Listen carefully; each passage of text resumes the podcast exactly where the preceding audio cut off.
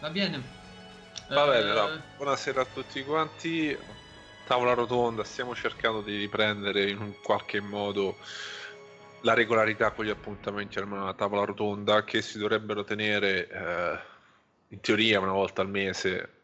Adesso questo diciamo è il terzo mese di fila che riusciamo a farla senza saltarla o perché o per mancanza di informazioni, per mancanza di novità o per impegni eh, personali di ciascuno di noi.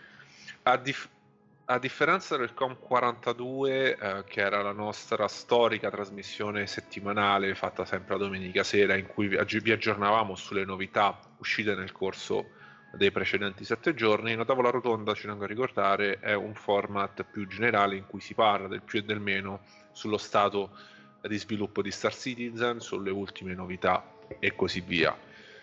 Per gli aggiornamenti settimanali ci sono invece i video di uh, Marcus, quindi andate a guardarli, uh, escono ogni settimana fra sabato e lunedì a seconda delle sue disponibilità di tempo, uh, impegni ed altro, quindi lì troverete il sunto di tutto ciò che è avvenuto nel corso della settimana per quanto riguarda Star Citizen, quindi informazioni che vengono dal Inside the Dev, uh, Around the Verse, dal Calling of Devs, nella, la nuova versione del Calling of Devs che hanno riportato quest'anno.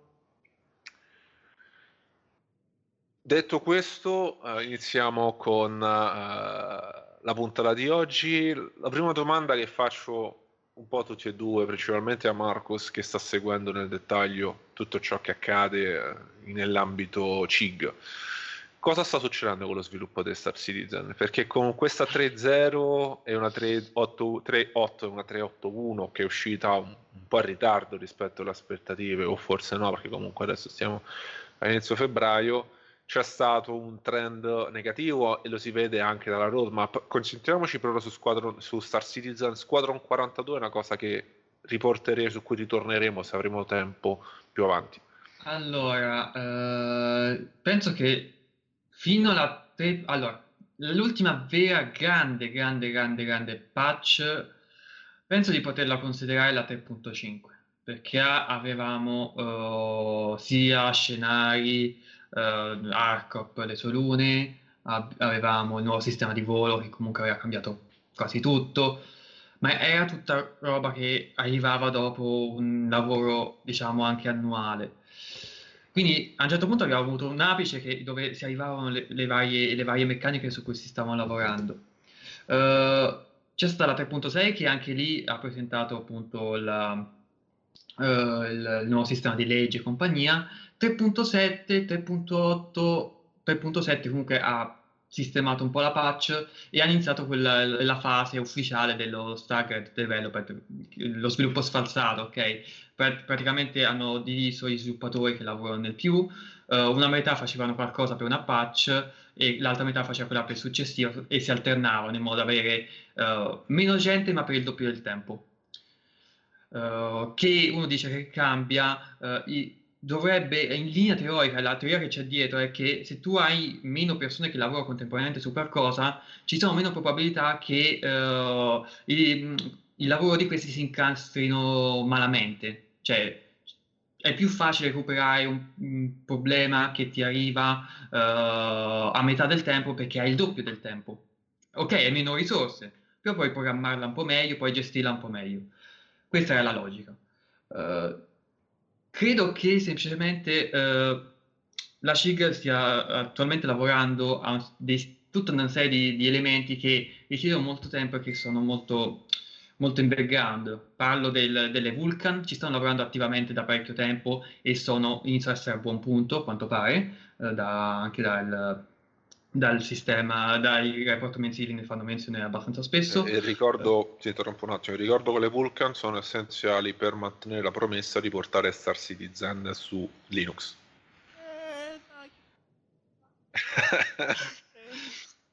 eh, il, il, Gen 12 che è il nuovo sistema uh, di rendering uh, che userà l'engine uh, e quindi stanno lavorando anche a quello uh, stanno, hanno rifatto tutti i sistemi di back-end e, fa, fa, e, hanno esportato alcune cose che facevano il server nei sistemi di back-end come il Quantum Travel. Prima era il Quantum Travel, lo, lo, lo gestiva Uh, lo gestiva il server. Attualmente c'è un sistema di backend che uh, quindi probabilmente un server a parte che lo, che lo, gestisce. E tutte queste cose dovrebbero in linea teorica uh, scalare poi il gioco nel momento esatto in cui vai a introdurre più server soprattutto e il server meshing famoso che prima o poi arriverà insomma. Quindi cosa sta succedendo? Non è che sta rallentando, è che i sistemi quelli più sparaflesciosi, eh, vogliamo usare un termine un po' più... ok. Non è che sta rallentando. non è mai spedito. Uh, uh, comunque questi, le cose più vistose si vedono di meno perché c'è tanto, io stanno lavorando tanto a sistemi che chiedono tanto tempo e sono più in background, ma che dovrebbero sul lungo termine aiutare tantissimo. Uh, cosa super interessante, 3.9, visto che uh, si dice ma non c'è niente nella 3.9, ricordo che appunto c'è le prigioni, tutto il sistema di prigioni, che sarà interessante. Ok che utilizza molto del gameplay che è già presente, tipo il mining, che ok, abbiamo visto in tutte le salse, lo vedremo anche in versione prigione, però comunque va, uh, c'è, c'è quel, quell'elemento che è super interessante perché effettivamente dà una variabile in più nel, nel, uh, nel dover magari scappare dalla prigione, uh, nel dover relazionarsi con gli altri carcerati, altri giocatori chiaramente. Uh, quello è super interessante. Altra cosa super, super interessante è il sistema di clima il sistema di clima che arriva nella 3.9. Uh, non abbiamo tradotto, dovevo farlo io, credo, ma alla fine da una cosa e l'altra è andato in parte. Io dovevo uh, farne così tanti, lascia perdere. Il panel uh, per quanto riguarda le armature che c'è stato al CitizenCon è, è, veramente interessante, consiglio di recuperarlo per chi magari si mastica un tantinello l'inglese e, e, e, può dargli un'occhiata perché uh, hanno specificato come ogni pezzo dell'armatura dà una copertura differente a livello di temperatura e che la, e il sistema distingue tra, tra armatura completa, quindi il casco e, tu, e ti copre tutto rispetto a un'armatura uh, diciamo aperta che sono tutti i dettagli che comunque vanno a aumentare e comunque questo sistema appunto di temperatura dovrebbe arrivare in 3.9 uh, e poi ci sono tanti uh, Theaters of War che forse arriverà in 3.9 ne ho parlato nell'ultimo uh, Star Citizen riassunto dello Star Citizen Live che c'era Sean Tracy come ospite. Uh, e eh, ci sono tante modifiche al di là della modalità, modalità in sé che è super, eh, super, carina, sembra almeno sulla carta, eh, ci sono tante modifiche che vanno insieme a questa modalità che influenzano in realtà tutto il gioco, tra cui anche un sistema che dovrebbe ridurre notevolmente eh, il lag percepito all'interno del gioco. Uh, si diceva che c'era al tempo del 2.0 c'era un lag sistemico di mezzo secondo, 500 millisecondi, che era stato inserito dagli sviluppatori, uh, nella 3.0 era stato ridotto a 250, finalmente si dovrebbe iniziare a pianare intorno ai 50-100, che è standard, abbastanza standard per un videogioco comunque. È lo standard uh, di settore, Call of Duty mi pare utilizza lo stesso valore. Esatto, esatto. Ha un valore standard yes, colmare il gap uh, delle latenze sia un bene o un male. Ah, chi ha latenze buone lo prende come un male. Eh, esatto. Giocando a LOL, come dico sempre, io gioco, gioco dai 50 ai 70 in genere. Uh, vedo persone che gio- giocano a 20-25 e si lamentano quando arrivano a 50. Però sono cose quando arrivi lì e, e tutta una questione di mezzo secondo, perché anzi, molto meno di mezzo secondo diventano tutti un po' più sclerati. Paolo lo sa benissimo. Meno male che l'ho abbandonato. Povero Sciaga sta, pre- sta, venendo preso di mira dalla chat. No. Sì, ragazzi, Tra microfono. E non si uh... sa che altro. E allora parliamo adesso di bombe. Hai detto giustamente che parte dello sviluppo ha rallentato per, sia per lo staggered development, vale a dire quello che ha detto prima uh, Marcus, il passaggio da 3 a 6 mesi per lo sviluppo di alcune feature che avviene con i team che lavorano a date sfalsate e quindi ha tutta una serie di conseguenze a livello di tempistiche e programmazione delle nuove patch Uh, ma ci sono anche grosse cose in pentola che stanno rallentando determinate nuove feature, molte di gameplay, quindi molte sono proprio contenuti uh, importanti per i giocatori, perché in assenza di quelle verrebbe fatto un lavoro a metà che poi dovrebbe essere lavorato. È un po' quello che è successo, anzi quello che sta succedendo con gli AI NPC che sono tornati a livelli pre 3.5, 3.4, proprio per la mancanza della, um, di tutta una serie di componentistiche che si devono andare a inserire sul SOX.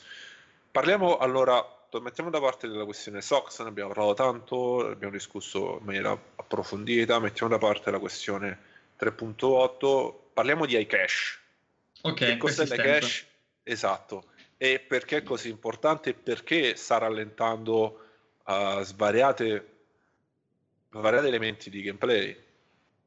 Uh, rispondo, dai, rispondo. Uh, rispondo.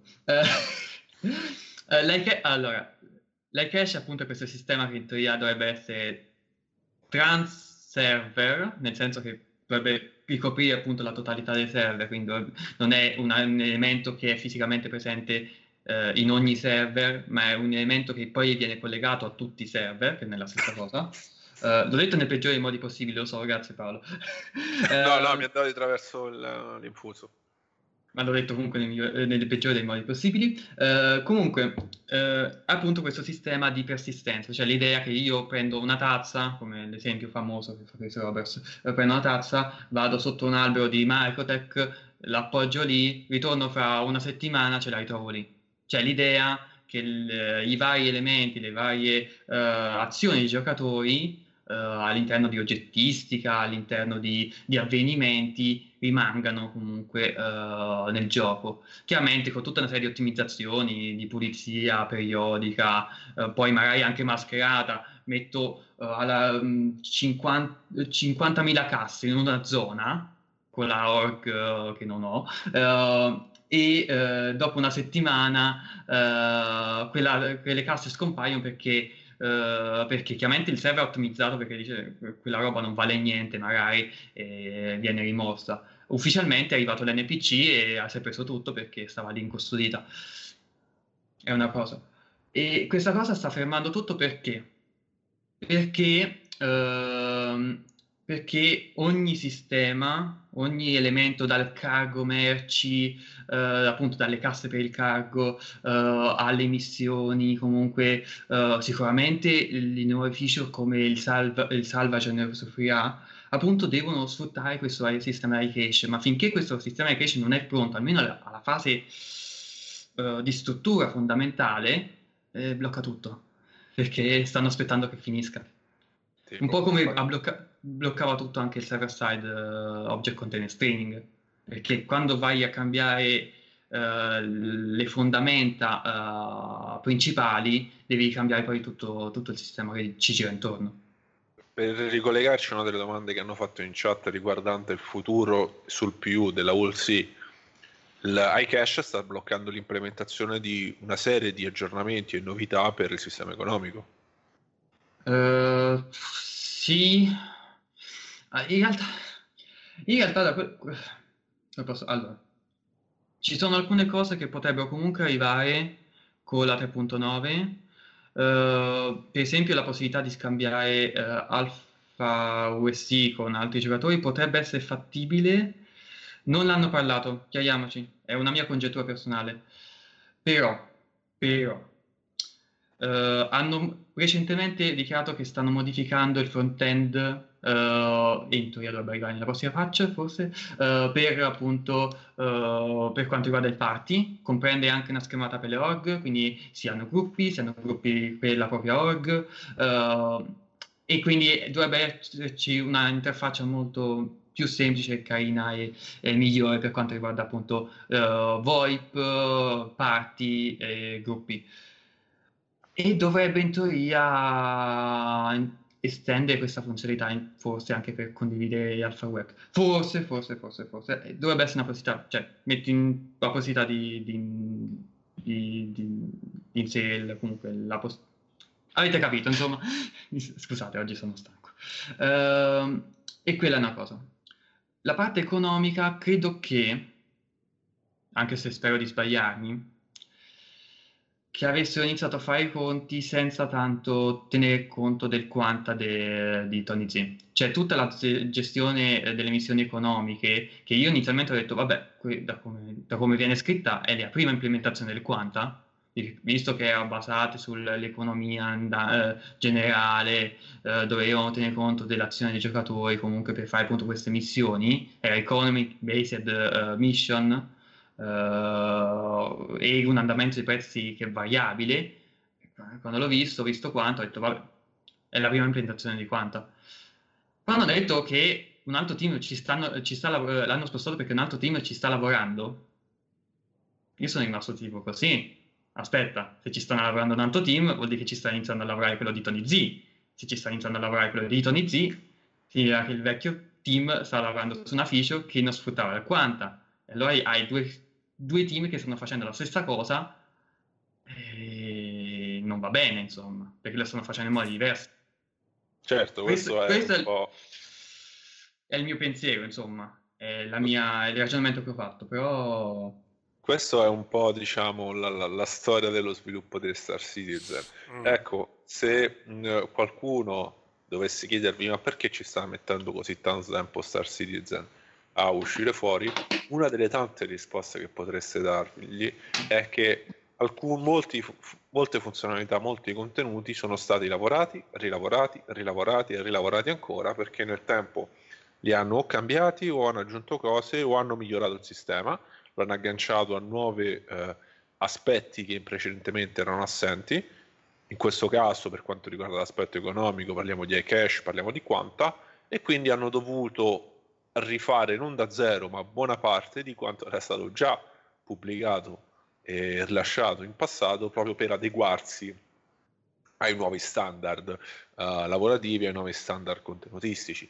E questo è quello che sta succedendo attualmente col SOX, nel senso che ci sono tanti nuovi, uh, tanti vecchi elementi che vanno debitamente rifattorizzati per essere inseriti all'interno del SOX. Per dare un'altra idea di quanto tempo tutto ciò richiede e quanto anche uh, risorse vengano, non dico sprecate, ma quantomeno vengano mal investite uh, in un processo di continua rifattorizzazione tale, la, il discorso delle funzionalità per UI di chat unificate per sito, gioco, e via dicendo, era qualcosa di cui si parlava nel 2017-2018.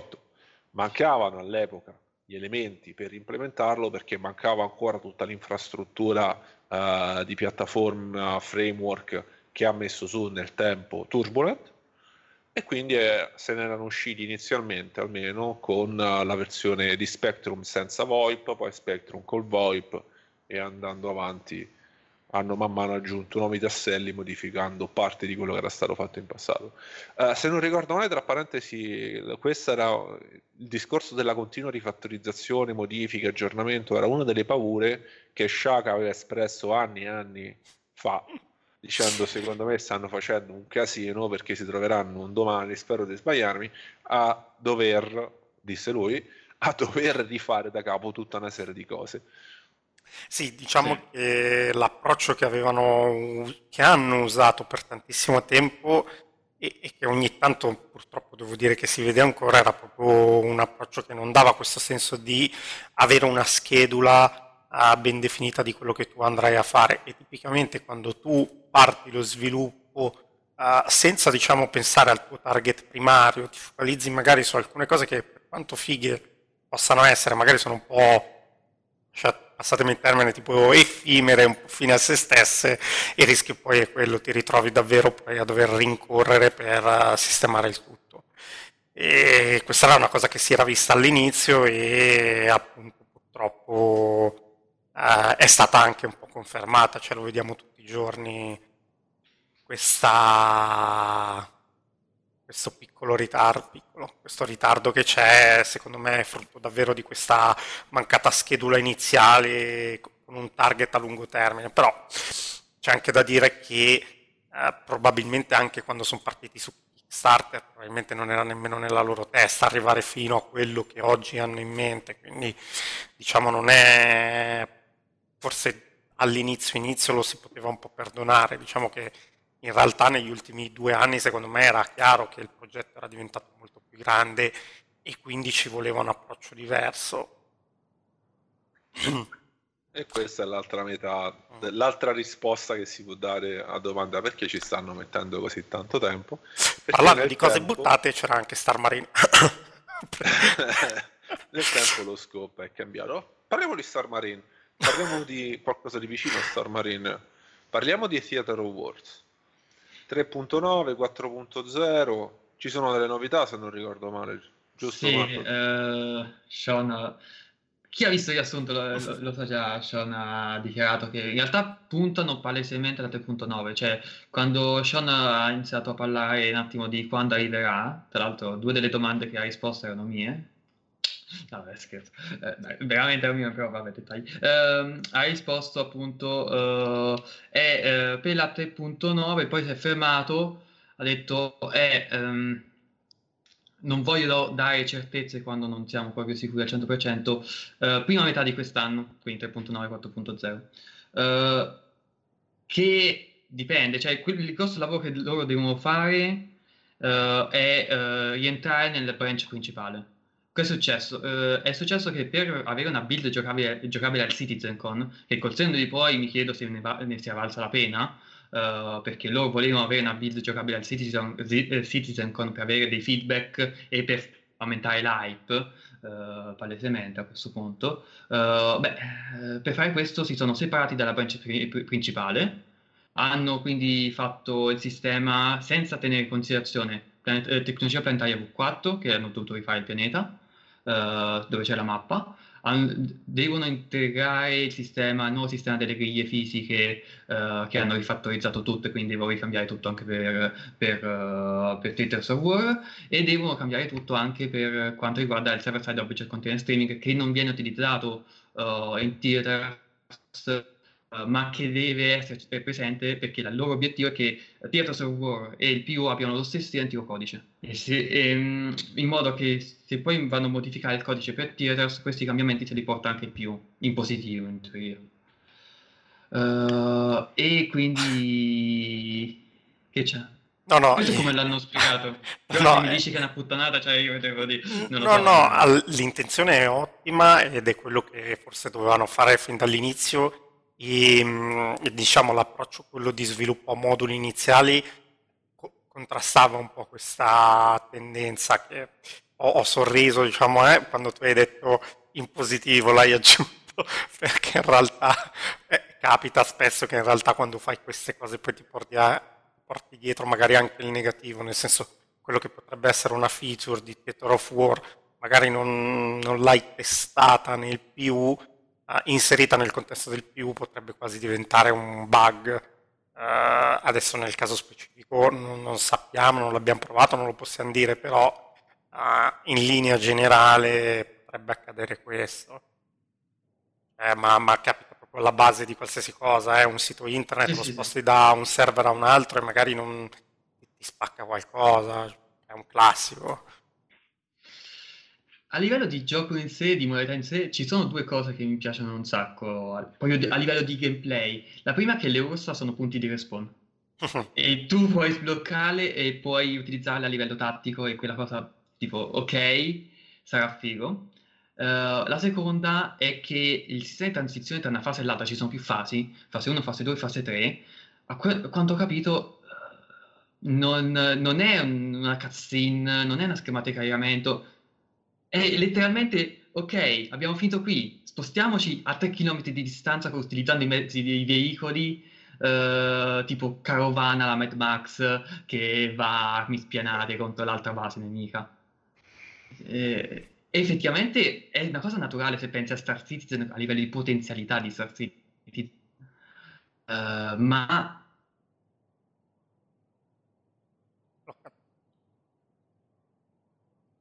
È sparito Marco? No, no so, sono sparito io. Che è successo? Mi sentite? Sì, sì scusate un attimo. Ok, Ok, no, nel frattempo continuiamo. Ci siamo, Ok. sì, mi sono perso solo Mi io. sentite? Ok. Ah, ho avuto un attimo più Eh, di detto che è successo? Scusate. No, dicevo, eh, non è, norma- non è normale, non è comune nel, nel contesto tradizionale de- di un videogioco. Io ho in mente un gioco recente, Battlefront 2, hanno recentemente aggiunto una modalità che ho avuto modo di giocarci perché c'era l'IA Access eh, gratuito per un mese se avevi l'autentif- l'autentificazione a due fattori, ci ho giocato un po', poi mi ha stancato in realtà, no, dettagli. Ehm, e comunque... E praticamente c'è questa grande battaglia, eh, per esempio su Naboo, la 50 contro 50, una cosa del genere, comunque alti numeri di giocatori, finisce la fase su Naboo, cutscene, eh, e si passa nella nave spaziale, ma nella cutscene. Eh, si blocca il gioco, caricamento e cambia lo scenario. Giustamente Star Citizen non ha, ha la tecnologia di, di- di non avere necessità del caricamento e quindi, e quindi su- la sfrutta a proprio vantaggio e mi piace come cosa. Altrimenti dovrebbero fare i conti con... Ma in realtà anche Star Citizen, ripensandoci, anche Squa- eh, Theater of War potrebbe risentire questo problema, nel senso che, ok, io ho un sistema, ho una mappa, per così dire, che sappiamo non è una mappa, ma diciamo, prendiamolo per, per buono, che ha una tot dimensione, che è molto più grande del campo in cui io sto attualmente giocando. Come fanno a impedire ai giocatori di uscire fuori da quella mappa. Tu dirai, vabbè, non, c'hanno- non hanno senso, non, non hanno interesse a andare magari in direzione opposta a quella da cui, Allora, eh, a cui c'è il loro obiettivo. Eh, sì e no, nel senso, se io sto per finire eh, la- l'obiettivo e so già che il prossimo obiettivo sta a 3 km, cosa impedisce a uno di rimanere e a tutti gli altri di andare lì subito per avvantaggiarsi sull'obiettivo successivo? Cioè, adesso non stiamo parlando più di funzionalità o di quando uscirà o di cosa, stiamo parlando di eh, un pochettino di theory crafting, nel senso... esplora. Beh, Eh, sì, exploit. Però Exploit. magari eh, cioè, banalmente non conosci il punto esatto di dove dovrai andare. Cioè, basterebbe quello. Tu immaginati che veramente a 3 km e ci vai solo perché ti è comparso il puntino che è là. Cioè, se devi fare 3 km e non sai dov'è, è difficile arrivarci. Magari è casuale, non è sempre lo stesso punto, e l'hai già risolto. Ok, eh, io dico due cose. La prima è che effettivamente ho parlato di transizione perché si è parlato di transizione, però effettivamente non ho idea di come funzionerà a livello di transizione. Eh, due è che Citizen ha già eh, un sistema di barriere, come adesso ha parlato Bartolotti su YouTube, eh, ha un sistema di barriere, è la Northlet Zone, e una delle novità della Northlet Zone che dovrebbe arrivare nel 3.9 è la facoltà di aprirsi e chiudersi a necessità. È quello. Le modifiche alla, alla no-fly zone che hanno introdotto, che devono arrivare nella 3.9, e cioè il, il- la- il design originale che finalmente viene importato della no-fly zone, è che tu stai sopra la no-fly zone, chiedi l'accesso all'hangar, quello che è, ti si apre un varco e ti viene indicato dove passare all'interno di quel varco. Se tu sgarri, tra virgolette, interviene la no-fly zone. Però questo vuol dire che loro devono a priori mettere una certa barriera che poi scompare, va bene, è fattibile. Però, cioè, allora, guardiamo dall'altro dall'altro lato della medaglia. Loro mettono questa barriera. Mm. Come fanno però a sapere fin dall'inizio, e questo è molto difficile perché in genere queste cose vengono ritirate nel tempo, qual è la posizione ottimale a cui mettere questa barriera? Nel senso, se la metto troppo vicina, magari sto castrando possibili gameplay emergenti, possibili eh, modi di approcciare la mappa. Se la metto troppo lontana, rischio invece di favorire quel genere di exploit di cui stavamo parlando precedentemente. Questo non vogliatemene, non questi sono, sol- sono soltanto elucubrazioni fine a se stesse che fanno parte del processo immagino di sviluppo, sono problemi che suppongo si stiano ponendo loro stessi al momento. Magari non proprio adesso, magari più avanti, quando saranno in QA di, di rifinitura. E questo è un altro discorso. È, è affascinante guardare a questi, a queste decisioni che vanno prese dal lato di sviluppo, ma che un giocatore magari necessariamente non, neppure si sofferma a valutare la loro esistenza, le ignora completamente. Sì, Secondo beh, voi, parere? Oh, sicuramente ci sarà un discorso di eh, poi andare ad aggiustare, no? eh, è proprio il principio di, di, quello che stiamo facendo ora, di quello che stiamo provando ora, no? è, è sempre una alfa e la giochiamo appunto per questo motivo.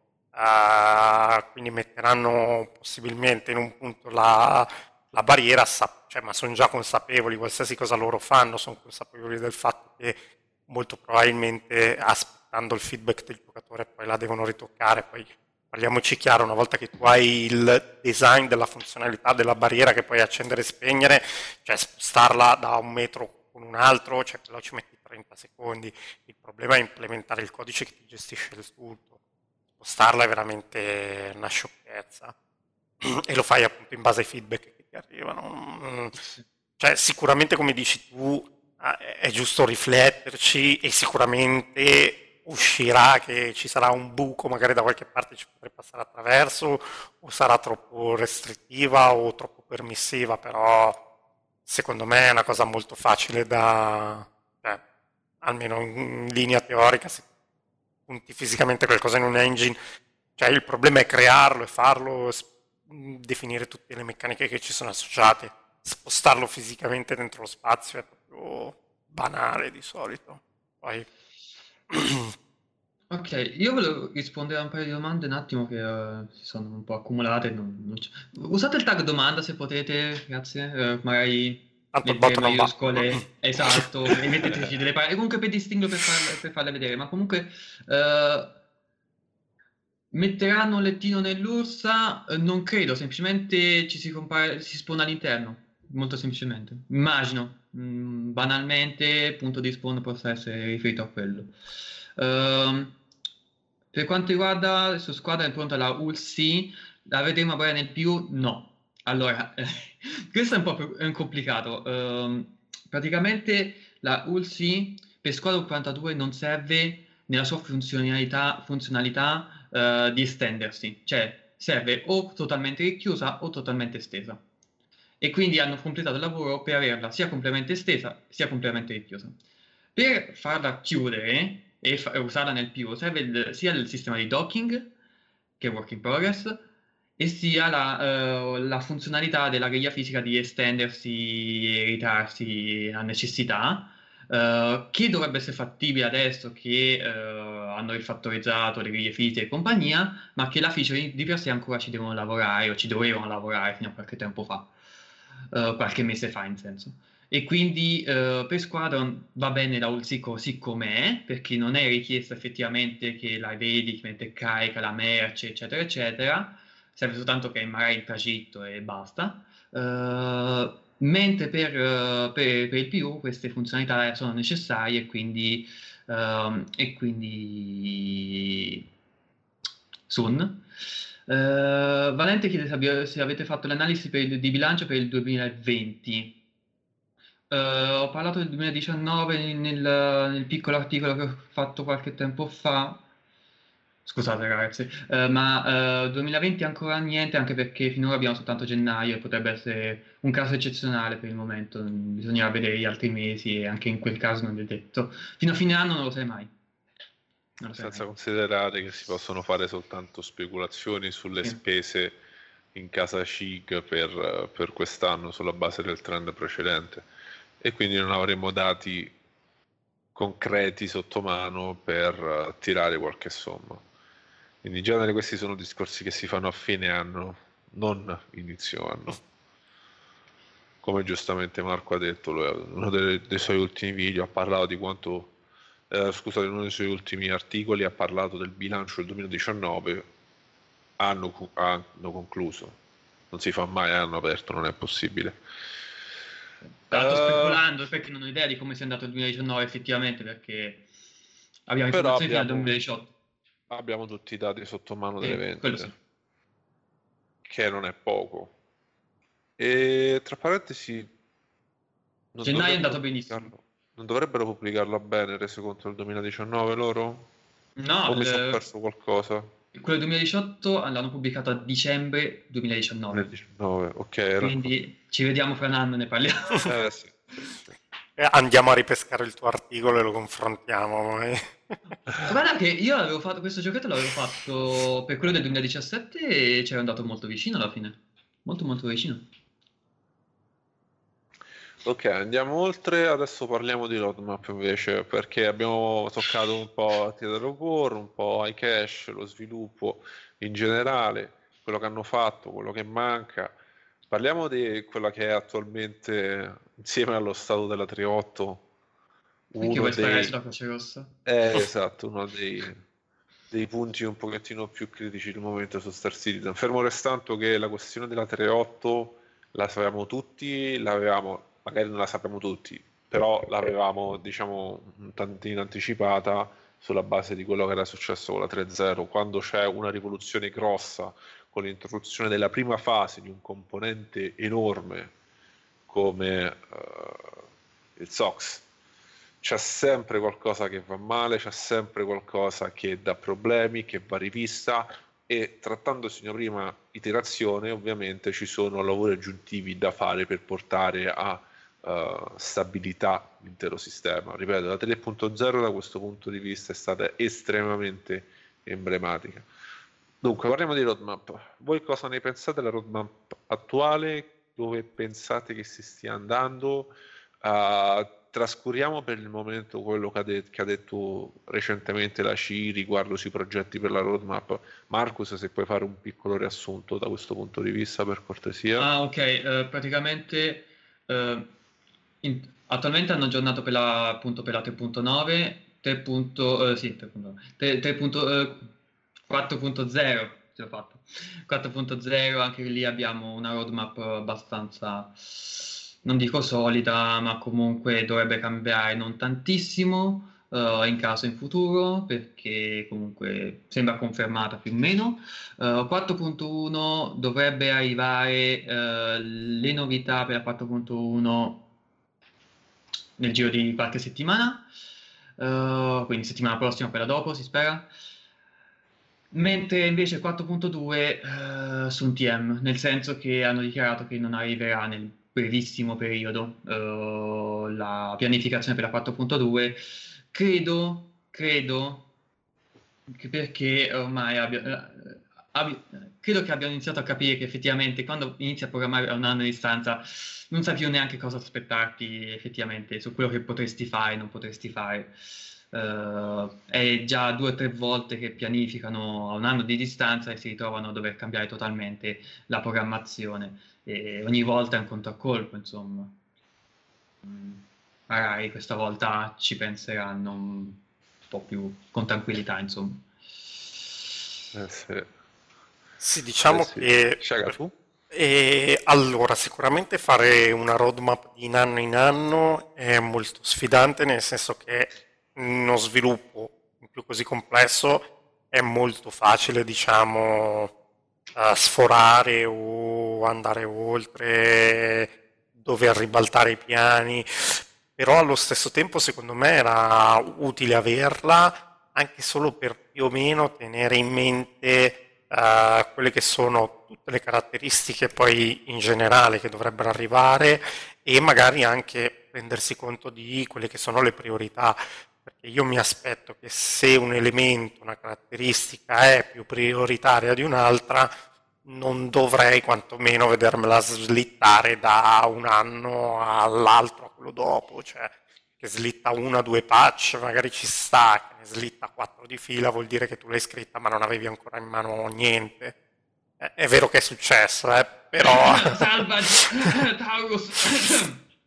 È vero che è successo, però uh, insomma, secondo me tenerle, cioè ti, ti, ti, dice che manca qualcosa, no? Cioè, è un tuo reminder personale. Il fatto che non te lo scrivono neanche più, sai, ti guardi la roadmap, vedi quello che hanno scritto, sì, ma poi in realtà dietro c'è un mondo di cose che mancano. Eh, ad esempio, è vero, tu vedevi una lista infinita che non hanno quasi mai rispettato, però vedevi quello che mancava. Quindi non lo so, sicuramente è è, è, difficile rimanere on target da un anno con l'altro, molto facile sforarlo, però era utile come reminder, ecco, secondo me. Adesso brancoliamo un po' nel buio, questo è vero. Eh, Abbiamo la 3.9, che comunque la 3.9 è in uscita fra un mesetto, un mesetto e mezzo, quindi a breve giro. La 4.0 c'è una base, fra un po' dovrebbe arrivare forse la 4.1 però ecco, la CIG non è mai stata chissà quanto efficace nelle sue comunicazioni, spesso o ci sono state miscommunication, nel senso hanno detto una cosa e ne intendevano un'altra, o non ci sono proprio state eh, comunicazioni a riguardo di, riguardanti grandi cambiamenti, grandi novità e quindi è andato tutto quanto a Uh, belle signorine per uh, un po' di tempo. Con... Mi dicono che il 2017 sia stato molto entusiasmante per la community di Star Citizen.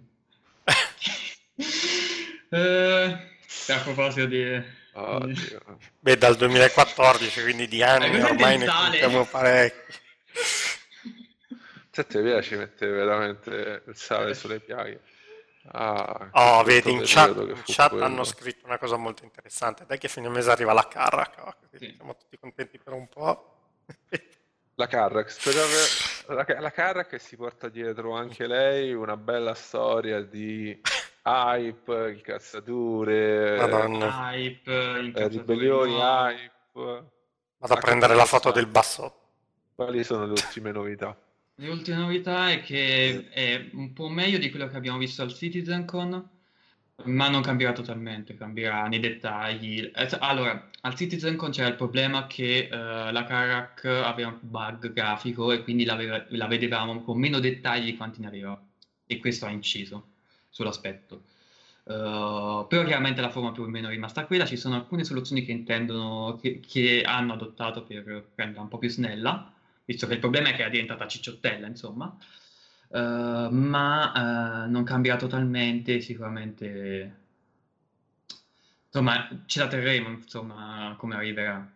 Poi a discrezione di chi la possiede effettivamente vedrà se ne verrà la pena oppure forse è meglio smeltare tutto e dedicarsi a altro, non è detto. Um, ah, vabbè, è addirittura così, no? Che merda. No, è, è, è, sono realista, o ti piace, la tieni, o non ti piace, a quel punto dici, forse cambio nave. Uh, è un po' un problema, visto che era una delle navi più emblematiche di Star Citizen, forse la più emblematica di Star Citizen. E lo so, ma... Dopo la Idris, aspetta, dopo la Idris, però per popolarità la, la più blasonata, diciamo, la più diffusa nella community. È, è, quella che la community ha deciso che fosse la nave preferita da Discolando. la, l'ha imposto, è la tua nave preferita, ok. Chiede uh, Just Type se ci sarà un update fra poco. Allora, per la 3.8 erano stati previsti e lo sono tuttora una serie di minor update, di cui uno, l'ultimo, è uscito questa settimana, la scorsa settimana con la Catalyst Red, e aggiungeranno piccole cose. Nel prossimo ci sarà la Carrack ma non aspettatevi chissà quali call, quality of life update perché comunque sono minor che erano già feature lock, nel senso già sapevano cosa dovevano fare al riguardo da un po' di tempo. Quindi se ci sono dei problemi difficile che vengano risolti con, la, con queste 3.8x verranno sistemati 3.9, 4.0 e così via. Quali sono le novità della 3.8.2? Uh, Karak, uh, sicuramente, ah, Fix, banale. Fix, uh, e qualche quality of life changing, forse? Qualche cambiamento uh, al, non so, per esempio nella 3.8.1 avevano inserito finalmente la possibilità di disattivare il film grain, quindi quell'effetto fastidioso che a alcuni dava veramente fastidio uh, per che rendeva questo effetto pellicola, insomma, che non piaceva a molti. E era richiesto da tipo nove mesi, urlato, squarciatura, fa schifo, toglietelo. L'hanno tolto finalmente nella 3.8.1. Uh, eh, hanno continuato a sistemare il, il sistema di telecamera interna, uh, la, vis- la, visibilità dal cockpit uh, e e nella 3.8.1 hanno messo la, la, possibilità di far sì che quando l'occhio un nemico uh, la telecamera appunto automaticamente punti verso quel nemico, quindi tu uh, non guardi più verso dove punta la nave, ma punti verso il nemico e quindi sai dove girare in maniera più intuitiva. Uh, quindi ci sono comunque piccoli cambiamenti, migliorie che fanno tra una patch e l'altra a livello di hotfix. Grandi cambiamenti no, perché si aspetta la prossima major patch. quello. Chiedono invece su Squadron 42. Squadron 42 è avvolto da un enorme alone di mistero. L'unica cosa che, che possiamo dargli per scontato ormai è che la sua uscita in termini di beta non avverrà assolutamente nel 2020 perché stando alla roadmap sono talmente indietro che ormai è scontato che dovranno allora, slittare di, di uno o due trimestri. Allora, allora, una cosa, i capitoli quella, quella parte non viene più aggiornata. È, posso dire in maniera quasi certa, sono sicuro al 99%, 95% sì. se poi via, no. che quella non viene più aggiornata, proprio zero. Rimane lì, rimane ferma, non si sa perché, forse c'entra la causa Chick Rider che ultimamente stanno litigando poi sulla, sull'uscita di Squadra 42, però non viene più aggiornata. Uh, e uh, invece uh, la, a livello di comunque è andato avanti il, il progetto Squadron nelle varie sue componenti. È vero però nel report mensile viene fatta menzione di alcuni elementi eh, che dovrebbero essere fondamentali per la costruzione dei capitoli che sono ancora work in progress. Quando ti manca un anno e ancora stai cambiando questo sistema qua, non è bellissimo, insomma. Uh, quindi mi aspetto un ritardo di altri sei mesi a questo punto. Sì. E poi ricordate uh, che, anzi no, scusate, se andate a vedere la roadmap di Squadron 42 sono, ci sono ancora in sviluppo elementi risalenti al terzo trimestre 2019, come ad esempio il Power System V2, uh, addirittura abbiamo la Idris M e la Javelin ancora in sviluppo che sono cui, la cui lavorazione è iniziata una, due o più anni fa, insomma. Quindi, mentre invece sono già in sviluppo uh, cose previste per Q2 del 2020, Ship, Shipjacker Heavy, Heavy, scusate, Mountain Sono Guns. cambiate le priorità. Sono sì, cambiate sono le cambiate priorità. le priorità. Quello che vedete sulla roadmap, come ha detto Marcus, può non essere tanto affidabile quindi prendetela molto con le pinze. Eh, quello che è riportato lì. mi hai fatto venire in mente una cosa. Calling All Death novità del 2020 ritorna Calling All Death ritorna in forma uh, bisettimanale in alternanza con Star Citizen Live. Tutti contenti, tutti felicissimi. Io il primo esaltato perché Calling All Death era un formato ah. che mi piaceva un sacco ma domanda più votata di tutte a che punto siamo con Squadra 42? Perché i capitoli sono così indietro? Discolando fa a, all'inizio, uh, ragazzi, domande meravigliose, cercheremo di rispondere, stiamo ancora decidendo sul format come farlo, vi faremo sapere, silenzio stampa. Non si sa più niente da tipo tre settimane, assolutamente niente. Quando si, si pongono domande un po'... Uh, un po' compli- complesse a livello di risposta, sia perché magari lo sviluppo è un po' indietro, un po' tanto indietro, sia perché dietro c'è una causa che va avanti, esatto. va avanti, va avanti. Que- quello secondo me è incisivo. Sì, quello probabilmente stato... sì. Gli avvocati hanno, sì. hanno, detto non dite niente, state in silenzio stampa e fine. Probabilmente sì, però ecco, adesso uh, ragazzi fate tutte le domande che volete, noi le riprendiamo dopo un po', perché nel frattempo continuiamo ad andare avanti con, uh, con lo show. Uh, veniamo un po' a quello che è l'ultimo argomento di, questo, di questa tavola rotonda, tutto sono 11 meno 20. La causa. Quali sono giovi- gli aggiornamenti, quali sono le novità? So, abbiamo fatto uscire dopo anni un altro articolo, colpa mia, scusate, che non ho tenuto gli aggiornamenti nero su bianco sul sito a che punto eh, stiamo? Allora, tu dove eri rimasto a livello di, di articolo? Cos'era l'ultima cosa che avevi menzionato? La no, risposta di Ciclo? era la risposta di Ciclo, l'ultima cosa che avevo menzionato. Eh, quindi risponde Ciclo, risponde Ciclo con un pezzo... Sì, perché era inizio È un blast allucinante. Prima seconda settimana di gennaio era, sì. Uh, al, Vabbè, possiamo fare anche un riassunto, tanto sono Appunto, stati... Crytek decide che Squadron 42 non, non esce, questo è fondamentale l'uscita di Squadron 42 per, per la causa e quindi vuole rimandare la causa uh, dopo l'uscita di Squadron 42. Uh, la CIG risponde dicendo uh, no, cioè se tu te ne vai, paghi, ci paghi, ci dai soldi, uh, perché hai messo in cassaforte per pagarci gli avvocati, tutte, tutte, le compagnie a cui abbiamo speso quasi un milione di dollari e tu te prendi, te ne vai per tornare quando ti pare, non va benissimo, fa un, fa un documento di 20 pagine che è sostanzialmente una sequela di, di, ma questi sono pazzi, ma che cavolo stanno facendo, è, è ridicolo, uh, una roba abbastanza accesa anche a livello emotivo, che non, non prendetela come una cosa poco professionale. Uh, Lerdan French, che è un avvocato di... Che succede? Ti vedo ridere come... E io sto ripensando a... Ancora mi fa ridere quel documento. Uno dei sì. ta... due dei documenti che hanno messo di risposta alla Crytek, quello in cui diceva all'inizio... È come se adesso... Questo era un, un avvocato abbastanza di prestigio, l'avvocato della CIG.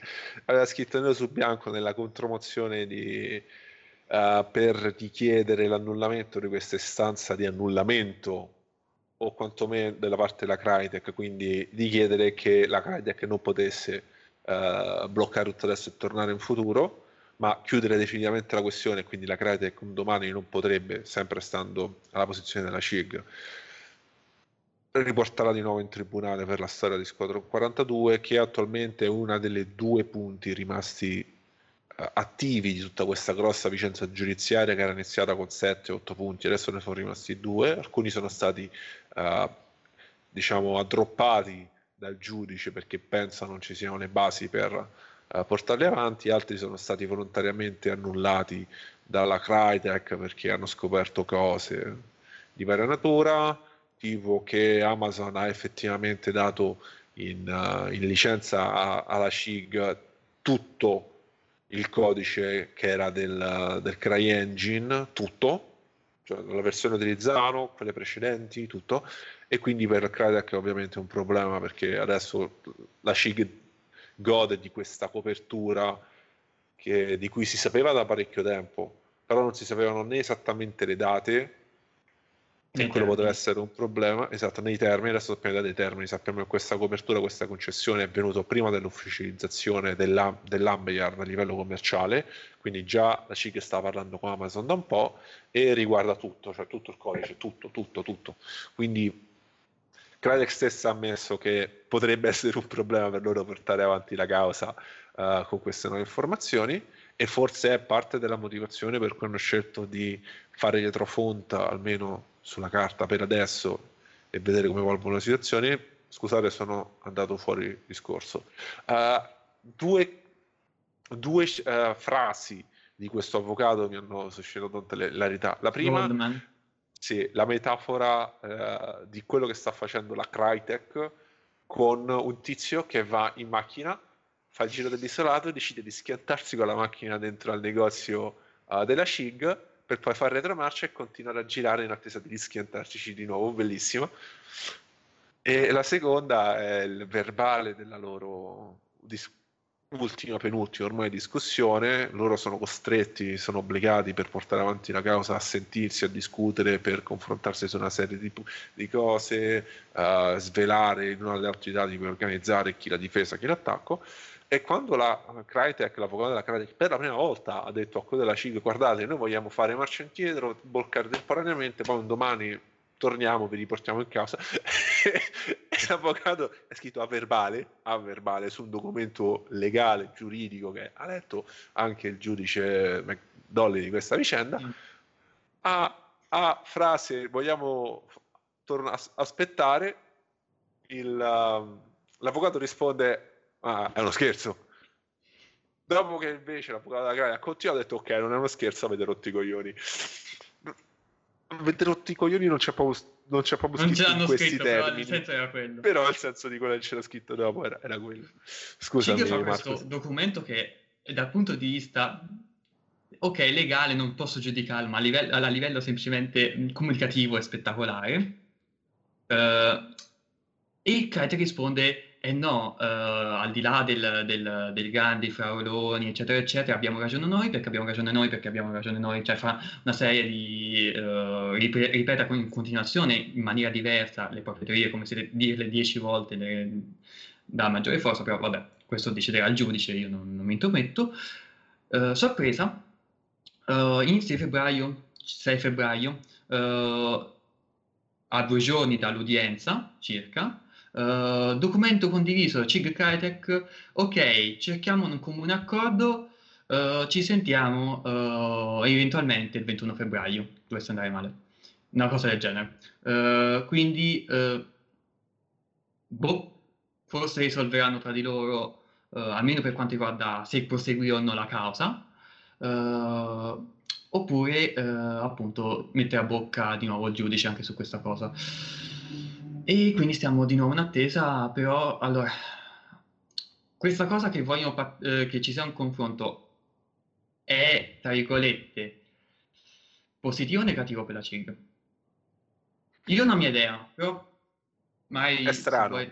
È strano? È strano, perché sono supposizioni così diametralmente opposte che Personalmente io non mi intendo di legge, non, non lo faccio per lavoro, le cose che, che, so sono informazioni, nozioni che ho preso in giro, studiando questi documenti, leggendo di altro, sentendo uh, Francis, che è l'avvocato, uno youtuber, un avvocato abbastanza famoso che parla di cause famose nell'ambito del gaming e non solo. Uh, l'unica al momento l'unica French, possibilità, sì sì, French scusami Leonard French. Eh, l'unica cosa che mi viene in mente al momento, l'unica possibilità che da profano mi sovviene è che magari la CIG ha detto ok, facciamo una cosa. Noi siamo interessati a chiudere definitivamente questa causa, magari offriamo una compensazione economica, ma almeno Crytek non ci viene più a rompere le scale. Questo penso sia, almeno personalmente parlando, ma ripeto, io sono un profano, non ne so niente di, di, di legge, se non le cose che ho raccolto in giro.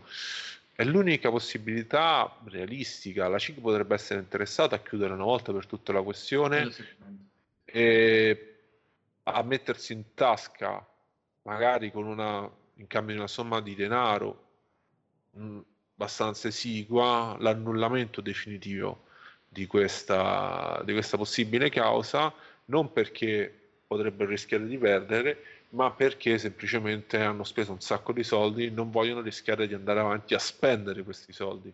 Sì. Sebbene c'è sempre il discorso del bond, che, della cauzione che il giudice ha costretto Crytek a versare, magari potrebbe, essere, magari potrebbe, essere, quello invece il, il termine. Voi vi riprendete il mezzo milione, ma non andiamo avanti, altrimenti noi ci teniamo il mezzo milione, puntiamo sulla vittoria e vi mettiamo in difficoltà un domani a ripresentare la cosa per la, la causa perché faremo l'impossibile per far decidere al giudice, per far dire al giudice non ci sono eh, i dati, non sussistono i,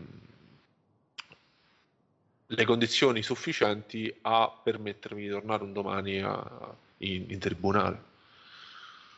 Sì, eh, che sostanzialmente è come ok io non voglio più andare avanti in questa storia vi do un contentino il contentino in realtà è qualcosa che loro hanno già messo. Però la CIG sarebbe a costo zero per la CIG cioè hanno già speso un milione a questo punto vediamo sì. un attimo. Uh, allora uh, sì po- possibile. Secondo me semplicemente una, un tentativo ancora di farsi buoni davanti al giudice perché la CIG ha fatto sempre così. Uh, anche quando ah, sì ha dichiarato che no, noi andremo fino in fondo, eccetera, eccetera, ha sempre posto una mano, ok, ma Crytek, voi cosa volete? Uh, come ci potremmo accordare eventualmente? Ha sempre messo una, che è un mezzo per dire, ok, tu ti senti la parte offesa tanto che ci ha denunciato, vediamo come possiamo risolverla, che non è un, un gesto di, arre, di, arresa, perché non è questo, perché non è che ha, ha detto dettate le condizioni, è semplicemente un modo per dire, ok, in realtà noi siamo innocenti, però non è che siamo testardi, vediamo un attimo come possiamo risolverla senza mettere in mezzo avvocati, giudici e compagnia, perché il sistema giudiziario, prima, il primo pensiero del sistema giudiziario è avere meno cause possibili, soprattutto a livello civile. Cioè il, il sistema giudiziario è strutturato in modo che le cause si risolvono per lo più da sole, volendo, senza necessariamente il giudice che va a regolare uh, la questione. Uh, ci sono degli elementi, dei passaggi che sono forzati a livello legale di incontro tra le due parti per vedere se effettivamente si può evitare di arrivare in tribunale. E quindi è un gesto di buona volontà per dire, ok, siamo noi buoni, però voi siete, siete voi testardi uh, che volete continuare a prescindere e non si sa quello che volete secondo me è da vi- vedersi in quest'ottica qui, cioè una strategia sì. comunque sul lungo termine per dire ok, eh, abbiamo provato in tutti i modi, questi sono, vogliono qui, sono, vogliono i nostri soldi, vogliono la nostra tecnologia, vogliono quello che abbiamo noi e noi siamo semplicemente, non siamo noi che abbiamo fatto danno, è loro che ci stanno facendo del danno. Guardate co- co- con quale aggressività e con quale testardaggine stanno andando avanti, anche quando non hanno prove a favore delle loro tesi. Sì, questa è la... In realtà è la- lo scenario più probabile. Probabilmente è questo qui, sì. Sì. Uh, chiusa anche questa parentesi, c'era una domanda che Giuseppe voleva Sì. fare, molto seria, che aveva paura anche di essere tipo piccato o giudicare dalla, No. premessa, sì. Uh, permetto che sono un sostenitore del gioco, del progetto ho comprato il gioco. Ma adesso seriamente, come fate a non boicottare questo progetto? Come fate a stargli sempre dietro anche se sta andando così a rilento?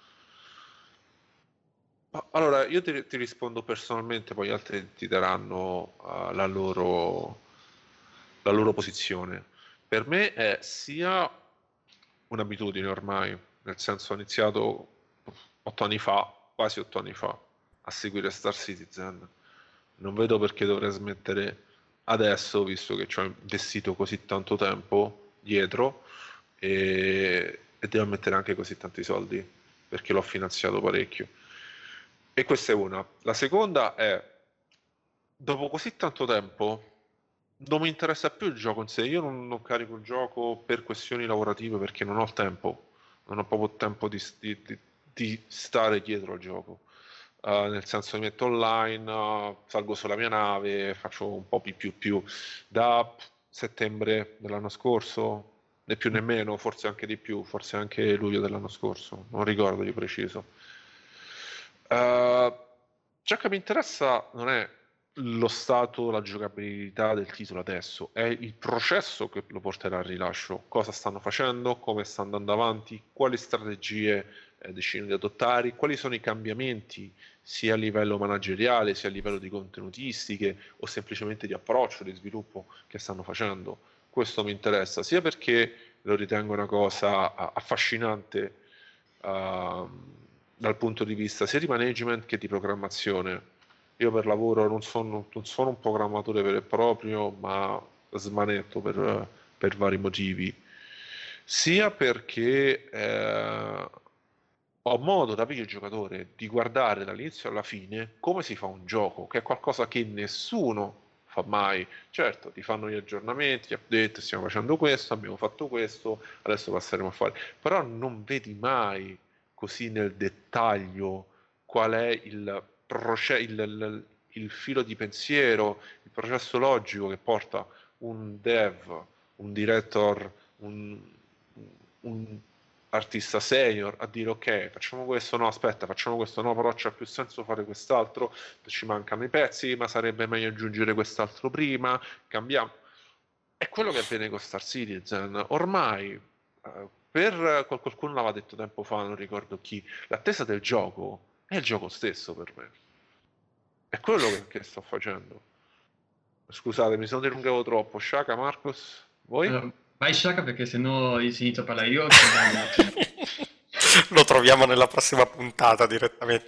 No, allora, personalmente, um, un po' come ha detto anche Darnos, uh, mi ha fatto avvicinare molto a quello che è l'industria dei videogames, ma in un approccio molto più uh, critico, per citare anche il buon Smith, ma in lato positivo, tant'è che io in realtà è due anni che ormai faccio anche degli sviluppi in ambito 3D che eh, probabilmente non avrei nemmeno iniziato a farli a livello professionale se non mi fossi interessato uh, minimamente a tutto quello che ci sta dietro e l'ho iniziato a fare proprio con uh, Star Citizen perché come appunto anche qui diceva giustamente Darnos, spesso ci ritroviamo dei titoli come potrebbe essere un Battlefront che ci viene annunciato sei mesi prima, quando in realtà il game engine è già pronto, è tutto già pronto, ti fanno provare un alfa e dopo due mesi è aperto a tutto, quindi ti sembra che fare un gioco sia una cosa da ragazzi e in più esce un gioco che magari è pure fatto di merda perché c'è l'arma OP che ammazza tutti, c'è il bug del cavolo che sul 40% dei computer crash e la gente non riesce a giocare, quindi non è affatto banale. E se con un gioco AAA normalmente tutte queste cose noi non le vediamo, su Star Citizen le vediamo e non le vediamo da quando questa cosa è molto vicina al rilascio. Le abbiamo iniziate a vedere che queste cose nemmeno erano eh, fisicamente scritte in qualcosa che fosse almeno un concept di design, cioè era solo un'idea, era un Kickstarter, ragazzi, cioè, poteva veramente non uscire nulla, era poco più di un'idea buttata là.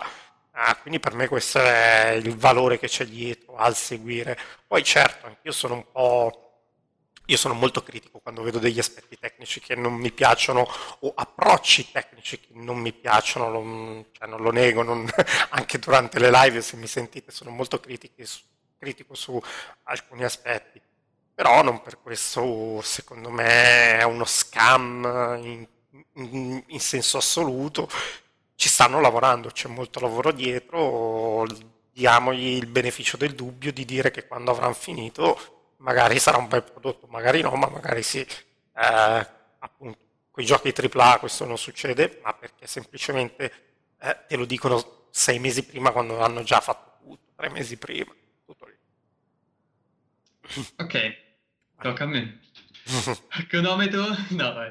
Allora, uh, quello che quello che veramente mi è piaciuto, uh, di, che mi ha fatto appassionare Star Citizen è stato appunto uh, l'ambizione, la tecnologia. Io, per chi, per chi, ha seguito un attimo quando sono entrato in Star Citizen Italia, nella community, la prima cosa che ho detto circa, eh, nel forum al tempo, mi ricordo, due post una era di presentazione probabilmente, uh, era che io in realtà ero un amante dei fantasy, non della fantascienza. Fantascienza non, non mi dispiaceva, non, non ero una, un fan di per sé, però quello che mi aveva sorpreso di Sorcise era la tecnologia, l'ambizione, le potenzialità. E quindi quando eh, ho iniziato a vedere i video eh, della Cloud Imperium, perché ero molto interessato a come vengono sviluppati i videogiochi, non perché volessi farlo io stesso, io appena vedo un po' di codice di programmazione mi addormento, uh, ma... Uh, uh, modellazione 3D faccio schifo, ma a livello proprio schifo, schifo, schifo. Uh, un po' di design, magari qualcosina potrei anche essere decente, accettabile, ma niente di più. Uh, però era super interessante, super interessante come fai qualcosa, perché fai qualcosa. Uh, chiaramente poi la Imperium fa dei video che ovviamente fa passare tutto per fighissimo, per anni hanno detto siamo i migliori, vedere, sarà fantastico, sarà, sarà favoloso, abbiamo gli ingegneri migliori del mondo, guardate questa cosa quanto è figa, rivoluzionaria, eccetera, eccetera. Poi magari è semplicemente un'evoluzione di una tecnologia già esistente, non è che te lo dicono veramente, uh, ci hanno un po' marciato su per certi versi, però era super interessante allo stesso modo, rivedendo alcuni video del 2017, uh, di, uh, cavolo, erano video ben fatti e soprattutto abbastanza informativi. Attualmente molto meno, tant'è che un, uh, ci sono diverse lamentele per la community perché la qualità dei video in senso di contenuti uh, si è ridotta notevolmente, ma a livello drastico, tant'è che uh, appunto ultimamente veramente si sta toccando i commenti, sì ok, ma video interessanti quando li fate ai momenti. Mm. Che c'è da dire... È stato un po' così come mese.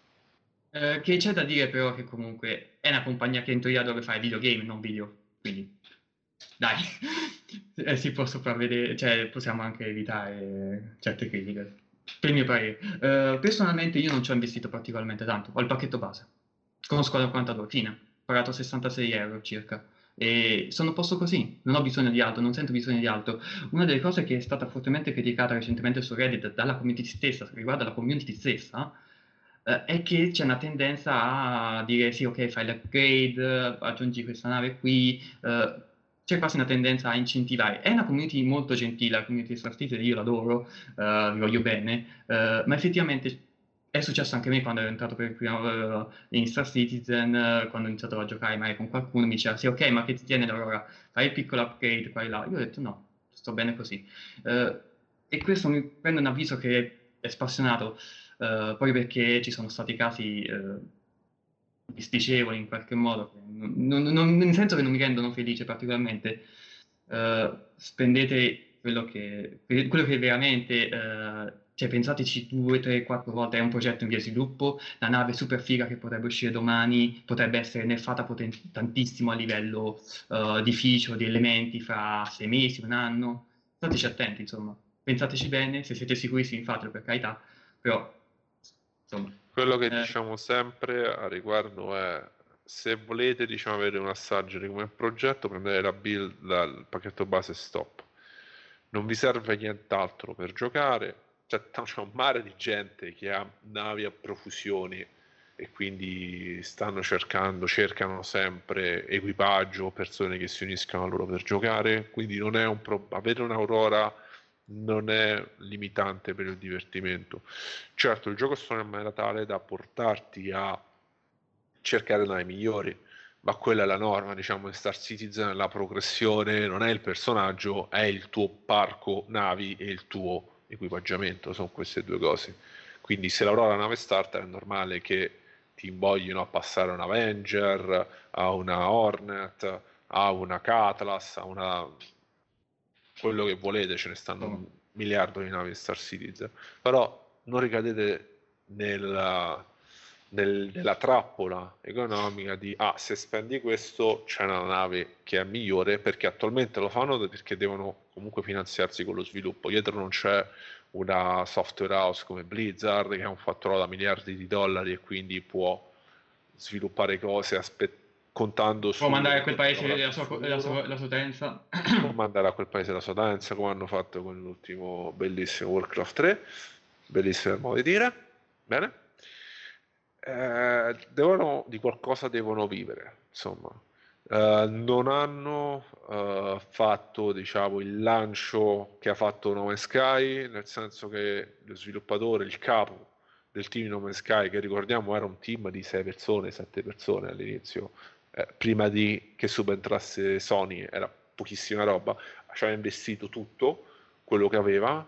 Uh, viveva ormai in ufficio per far uscire Nome Sky. Ecco, non è questo il caso. Star Citizen dietro ha tutti altri numeri a livello di team, tutti altri numeri a livello di uh, sviluppatore e la, la, testa di questo progetto è una persona ben diversa che di certo non si presterebbe a fare un all-in del genere su, no, no. Ecco, su, sul progetto Chris no, non è il, non è il ah, assolutamente, anche perché è una persona che viene da un contesto differente, non è il come si chiama il capo progetto di NM, Nome Sky? Uh, oh, mi viene il termine, mi viene il nome. Uh, Cosa? Cioè in mente la sua faccia perché era su sì, i meme. Sì, ma... sì. è molto procedurale come cosa. Um, Vabbè, uh, non è lui che è uno sviluppatore anonimo. Sean Murray, Sean Murray. Sean Murray che però Grazie aveva notevole esperienza, perché se vai a vedere il curriculum di Sean Murray prima di fare uh, Nome Sky, cosa che io all'epoca ero assolutamente a digiuno, l'ho scoperto soltanto di recente grazie al video Internet di Internet di Storia, è fantastico. Visto. Aveva un, un, CV niente male, aveva lavorato in, vari, in varie aziende di settore, top del settore, con posizioni non da poco e alla fine ha detto ci provo, proviamo, andiamo da soli e ha, ha fatto questo lean. Chris Roberts non è lo sciammare della situazione, ha ben altri agganci, ben altre consapevolezze, ben altre... È un, nuovo, è un uomo anche che è più navigato, cioè sì, una persona sì, che sì. ti crea, um, non dico un genere, ma che comunque lo porta alle stelle come Wing Commander, che è stato sulla cresta dell'onda videoludica, Uh, non dico che è impossibile che faccia l'all-in, che dica ok, però ragiona su altri termini e anche più esperto. Ah, figli, sì, anche. Uh, eh, che però che dev giusto Valente, che è successo? Perché improvvisamente il discorso è sceso su Maestro Poraccio? Qualcuno qui è interessato, però mi sembra di vedere che qualcuno qui è interessato a diventare sviluppatore. Ce l'ha con te, Marcos? No, no, credo forse prima quando stavamo un po' parlando abbiamo tratto forse un po' in inganno un ragazzo no, che chiedeva no. se eravamo degli Siamo sviluppatori. appassionati di tecnologia, di, di, di, della tecnologia dietro i videogiochi, ma non, siamo... Non, non, non creiamo videogiochi, nessuno di noi Detto, è appena, appena, appena, vedo il codi- eh, del codice io mi addormento. Quindi... Eh, io faccio quello. Codice. Tu lo fai? Uh... E io lo faccio il codice. Scusami, ma... cioè, non è, non è, non no, no, ma guarda, non è che lo amo particolarmente. Uh, c'è una domanda... C'era, sì, c'era qualche parte. Uh, stanno sviluppando uh, la fiscalizzazione delle navi. Ah. L'ho perso. Uh... stanno sviluppando la fisicalizzazione delle navi per permettere di manomettere le navi senza distruggerle e magari implementare la tecnologia di abbordaggio. Sì. Risposta, ah, risposta sì. breve. sì, risposta, stanno, lunga? Stanno... risposta lunga ci sta lavorando Chris Roberts. Cioè, ci, è tra, tra coloro che ci stanno mettendo, mi hanno lui stesso il codice, quindi... 5.0. e anche, però ha messo mano anche la rifattorizzazione delle griglie fisiche in realtà, quindi insomma, quello l'hanno completato. Dai. Bisogna eh, vedere se poi qualcun altro ci ha rimesso mano.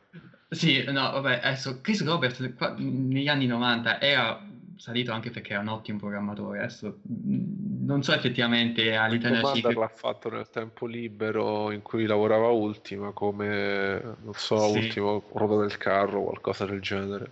No, era, non era l'ultima ruota del carro, no. Eh, era, sviluppava... era, era, entrato come infant prodigio, come... Ah, ok. No. Mm. Non ricordavo male.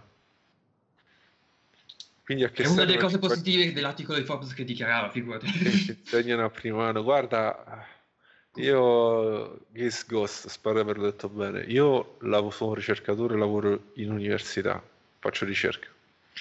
Lavoro in un'università che non, non c'entra moltissimo con quello che faccio io, in una facoltà che non c'entra moltissimo con quello che faccio io perché sono afferente a una facoltà di informatica e insegno in questa facoltà di informatica ti assicuro che non tutti utilizzano come base di partenza il linguaggio C. Dove sto io si fa solo Python. Il C non, in, in 5 anni, quindi master più bachelor, non viene mai toccato. Quindi, quindi a che serve il linguaggio C che ti insegnano al primo anno? Qualcuno ti risponderebbe nulla perché infatti non me lo insegnano no, né al primo, né al secondo, né al terzo, né al master.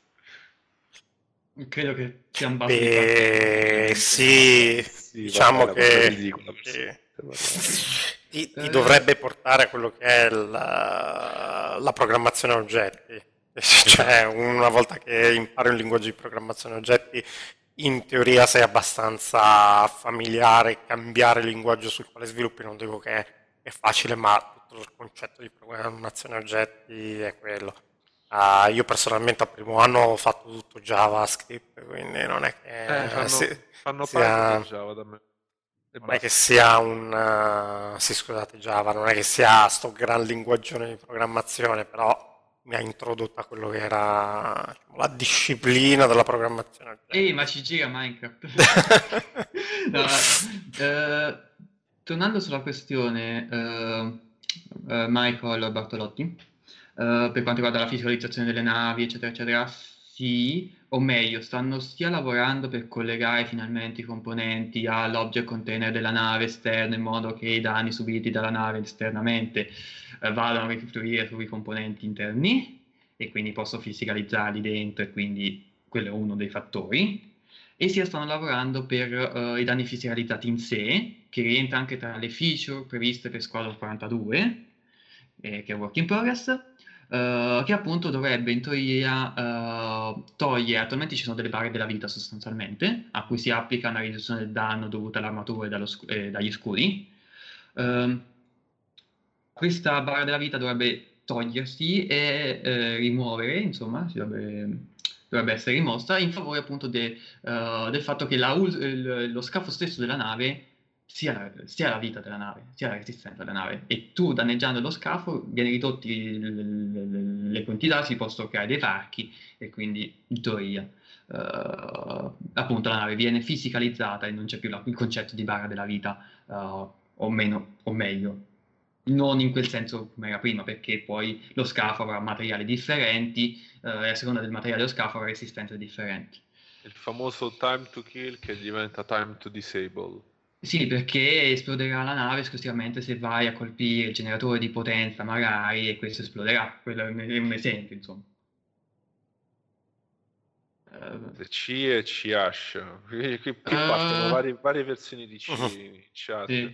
Uh, Fenir chiede, uh, che saluta, l'abbiamo, l'abbiamo contato io Shaka a Milano, a Milano, chiede se uh, il nuovo gioco di Amazon New World ha qualche affinità con Star Citizen in fase server o può trarre benefici da Star Citizen. Allora, domanda...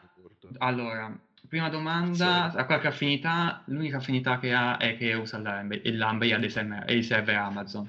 Uh, francamente non, non vedo uh, altre, altre, cose in comune. Tra l'altro, uh, hanno recentemente dichiarato che passeranno da un approccio molto PvP a uno molto più PvE, senza però avere il PvE, quindi la community che si era, attualmente, che si era formata comunque intorno a New World è molto molto scettica attualmente riguardo al gioco sarà interessante vedere eh, effettivamente, eh, eff- eh, effettivamente Posso... come, come uscirà. Posso fare il momento cringe della serata e poi chiudiamo? sì, volevo aggiungere una piccola cosa lato tecnico. Allora, in realtà i server di Amazon includono anche delle serie di caratteristiche che aiutano gli sviluppatori a sviluppare la parte multiplayer dei propri giochi ed è questo uno dei punti di forza di Lumberyard. Eh, questi servizi però, io lo sottolineo sempre, perché in realtà non sono atti alla creazione di quello che noi abbiamo in mente, l'MMO fighissimo, miliardi di persone clusterizzati, distribuiti su centinaia di server, assolutamente no. Quello che fanno tutti questi servizi di Amazon è Immaginatevi un gioco come Battlefield dove avete 20 persone contro 20, ok, nel momento in cui voi avete solo 40 player online, questo servizio di Amazon vi accende solo un server, quindi voi sviluppatori in quel momento state pagando solo un server. Se vi arrivano online 80 persone, questo sistema si prende in carico di tra virgolette, accendere un server già con la vostra immagine del vostro gioco preinstallata e quindi rende disponibili gli slot e diciamo accende e spegne i server in maniera dinamica per uh, far fronte a quello che è il bisogno uh, di uh, risorse del giocatore, ma non per connetterle e creare un ambiente MMO, solo per diciamo, finalità economiche di ottimizzare i costi. Questo è quello che Amazon ad oggi offre si vocifera che dietro New World ci sia qualcosa di più, ma in realtà se ci fosse molto probabilmente qualcosa che è stato sviluppato ad hoc e non è un servizio diciamo, che Amazon rivende agli sviluppatori.